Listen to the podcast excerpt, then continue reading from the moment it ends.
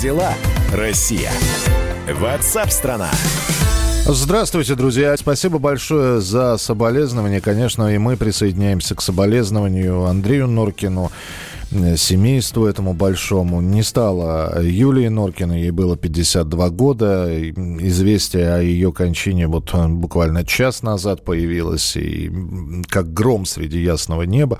Э, Юлия и Андрей, они вместе вели здесь программу простыми словами на радио «Комсомольская правда». И ничто не предвещало беды. И, как сообщил нашей радиостанции историк, близкий друг семьи Евгений Спицын, у Юлии случился инфаркт. Что разговаривал разговаривал с Андреем, выразил ему соболезнования.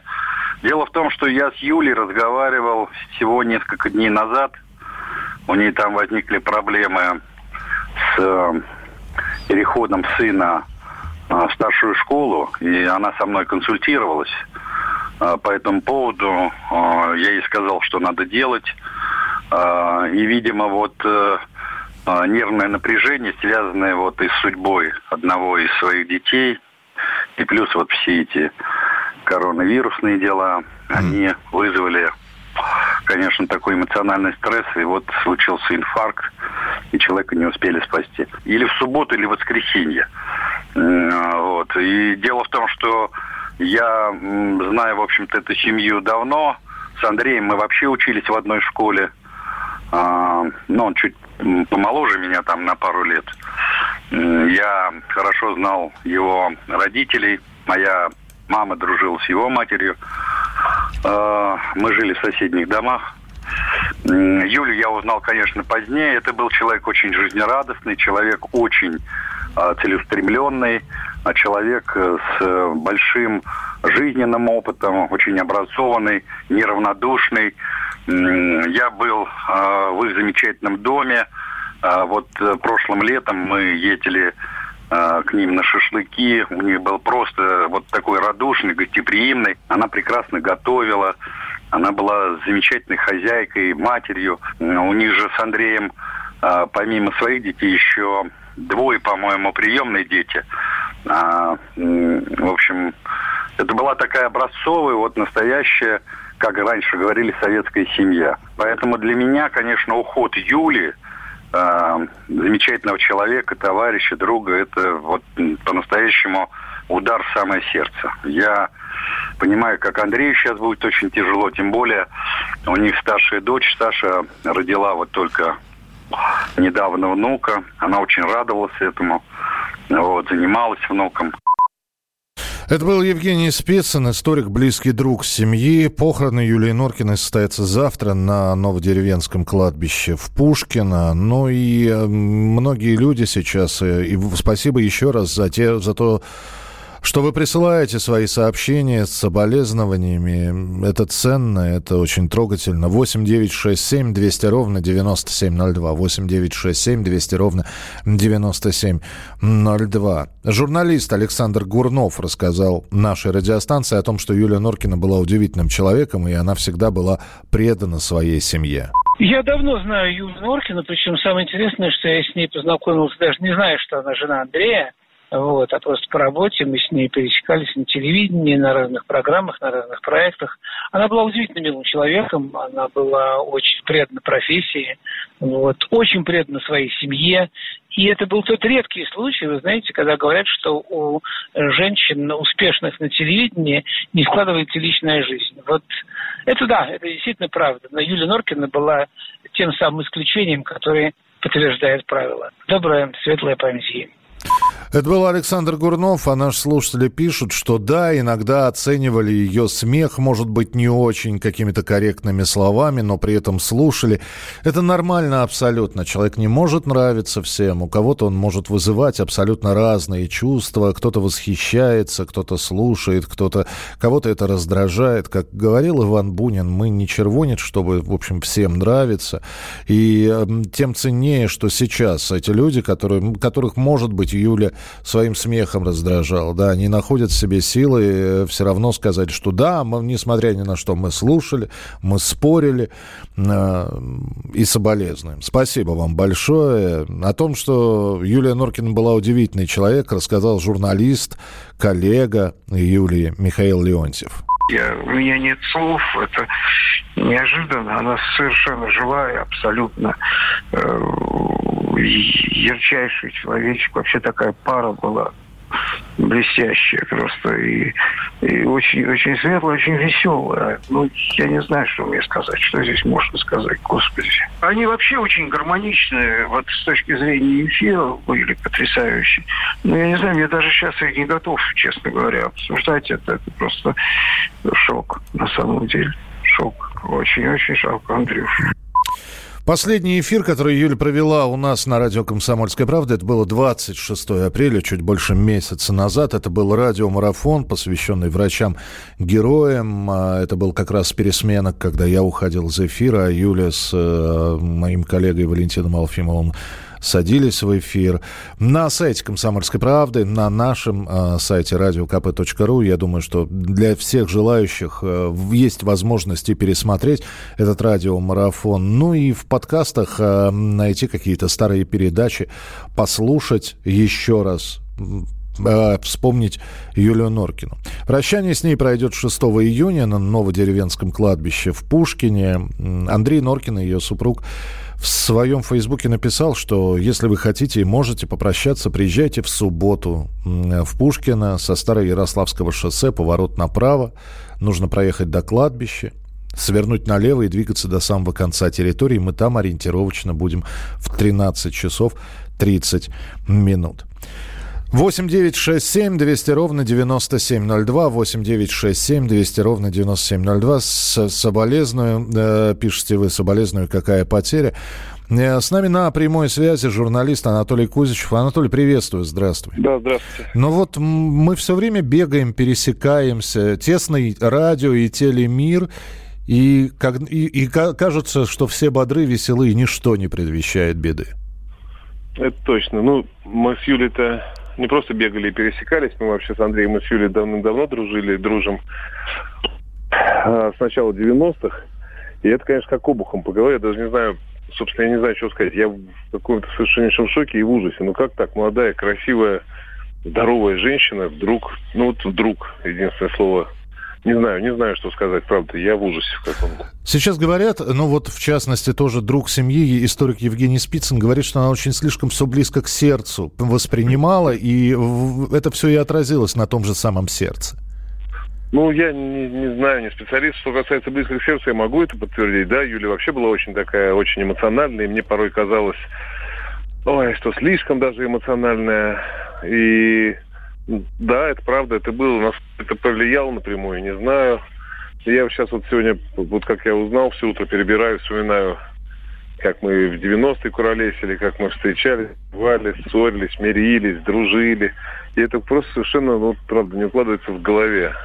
И вот сейчас в очередной раз думаешь, что нужно было лишний раз написать, да, позвонить. Именно это и думаешь, что надо было лишний раз. Да, вы правы абсолютно. Конечно, как бы проблемы никакой нет, и сложности нет никакой лишний раз встретиться, лишний раз увидеться, поэтому вот вы начали с того, что мы бегаем, пересекаемся. Мы бегаем и, и из-за этого не пересекаемся. Понимаете, вот в чем проблема. А надо бы как бы поменьше бегать и побольше, извините, пересекаться. Потому что вот сейчас я думаю, блин, сколько же мы друг другу не сказали там, о, о чем мы не поболтали. Сколько мы, не знаю, важного не обсудили, сколько мы не сделали чего-то. Ну, чего уж теперь. Светлая память. Толь, спасибо большое, Анатолий Кузичев. У нас здесь вот такая, это ошарашенность, потому что, ну, видя Юлю, видя ее подвижность, о том, как она, как она реагировала, смеялась, бегала по коридорам, понять, что вот больше этого нет, это, ну, достаточно, это не просто непривычно, не, не, это невозможно, и это никак не укладывается в голове. На прямой связи со студией телеведущий, близкий друг Юлии Норкина, Эрнест Мацкевичус. Эрнест, здравствуйте. Здравствуйте.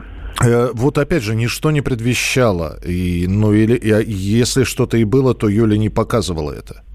Ну, это для меня, честно говоря, абсолютный шок, потому что представить себе более жизнелюбивого, просто горящего постоянно огнем человека себе невозможно. Юля – это, ну, такой атомный двигатель, который всегда находится рядом, который, я думаю, очень много сделал и для Андрея, как для журналиста, как для личности. Он безумно ее любил и любит. И, конечно, это... Ну, я не представляю, что Андрюха сейчас испытывает. Это Ух, тяжелейший, конечно, удар. Вот. Он, по-моему, ее даже Юля никогда не называл. Юльчонок, да? Это было вот самое популярное и распространенное обращение к ней. Ну да, я когда смотрел, я когда смотрел вообще на, на их отношения, ну, по-хорошему завидовал, потому что э, это какие-то, ну, абсолютно идеальные отношения любящих э, людей, которые э, с, э, почти с детства знакомы были и пронесли эту любовь через всю жизнь и ухитрились ее не потерять. А даже иногда, когда мы с Андреем сидели вдвоем там за бутылочкой, я ее спрашивал, Андрей, как вам это вот все удается? И Юльке задавал тот же самый вопрос. Вообще она была таким человеком, который, ну вот здесь правильно прозвучало слово неравнодушие. Она была была гипернеравнодушным человеком. У нее было вот это качество, которое, собственно говоря, необходимо настоящему журналисту. Она не могла пройти мимо чужой э, боли, мимо чужой беды и относилась ну, как к своей боли и беде. Все нам проблемы своих героев или просто людей, случайно оказавшихся в ее орбите, она воспринимала как свои личные, просто пропускала это через себя, просто горела этим. Этот огонь ее, видимо, изжег. Ну вот как я только-только хотел сказать, светя другим сгорела сама. Именно так и получается. Да, очень тяжелая потеря. Я не представляю пока даже, ну, я к этой мысли не смогу еще очень долго привыкнуть. И сейчас это, конечно, в голове не укладывается. Эрнест, спасибо за добрые слова, спасибо за воспоминания. Эрнест Мацкевичус был с нами на прямой связи, телеведущий, близкий друг Юлии Норкиной. Да, и вот я еще раз говорю, это, это не укладывается просто в голове. Это надо понять, как-то принять, а оно не принимается. Потому что и глядя на, например, социальные сети, которые Юлия и Андрей вели, и и анекдоты, и семейные фото. Э, с нами на прямой связи журналист Максим Каноненко. Максим Леонардович, приветствую, здравствуйте.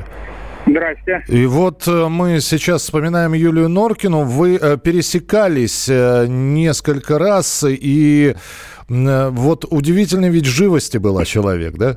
Да, надо заметить, что несмотря на то, что встречались мы лично не так уж и много раз, но эфиры я слушал довольно в большом количестве вместе с Андреем. И э, несмотря на всю ее такую смешливость, она, тем не менее, всегда довольно жестко удерживала Норкина на, собственно говоря, линии этого самого эфира, потому что он любил уходить куда-то в сторону и любит, слава богу, еще. И она возвращала все время его на место. То есть, несмотря на всю ее такую хохотушечность, а еще неизвестно, кто был главным на их совместных эфирах. И, вот. и причем она не, не боялась с Андреем спорить и выдавать совершенно версию, которая шла в разрез, может быть, общепринятой или популярной на тот момент. Да, да, да. И это э, все создавало ощущение совершенно живого эфира. То есть никакой э, мертвечины у них никогда не было вот такой вот, когда, ну как это очень часто бывает в эфирах, где мужчина и женщина вместе. Девушка, роль девушки обычно сводится к тому, чтобы поддакивать. У них нет, у них все это было совершенно органично и очень интересно. Вот, и действительно в голове это не укладывается, потому что вот этот гадский возраст, 50 лет, сколько он уже людей повыкосил, совершенно неожиданным образом. Это, конечно, очень жалко и плохо. Спасибо большое, Максим Леонидович. Максим Каноненко был у нас журналист э, на прямой связи. Мы вспоминаем Юлию Норкину.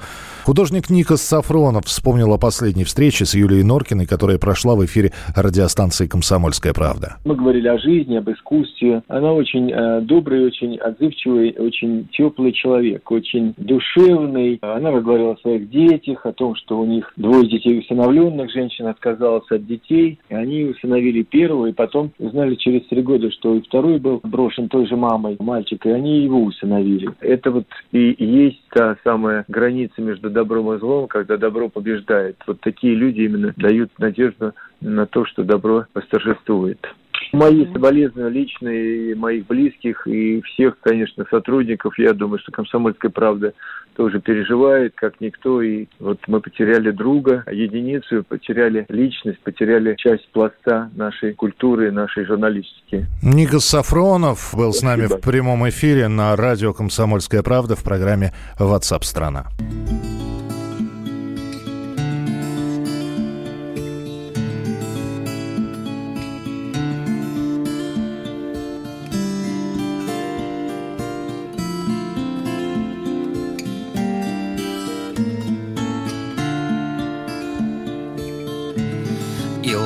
не горит. И врут календари. И если ты давно хотела что-то мне сказать То говори. Любой обманчив звук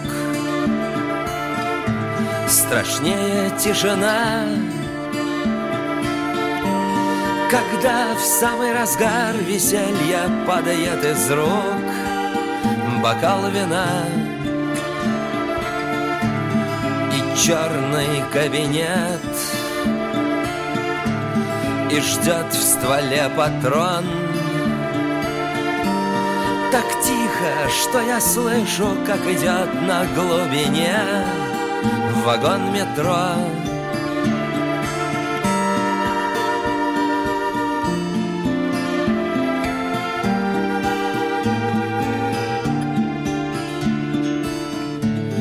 На площади полки. Темно в конце строки.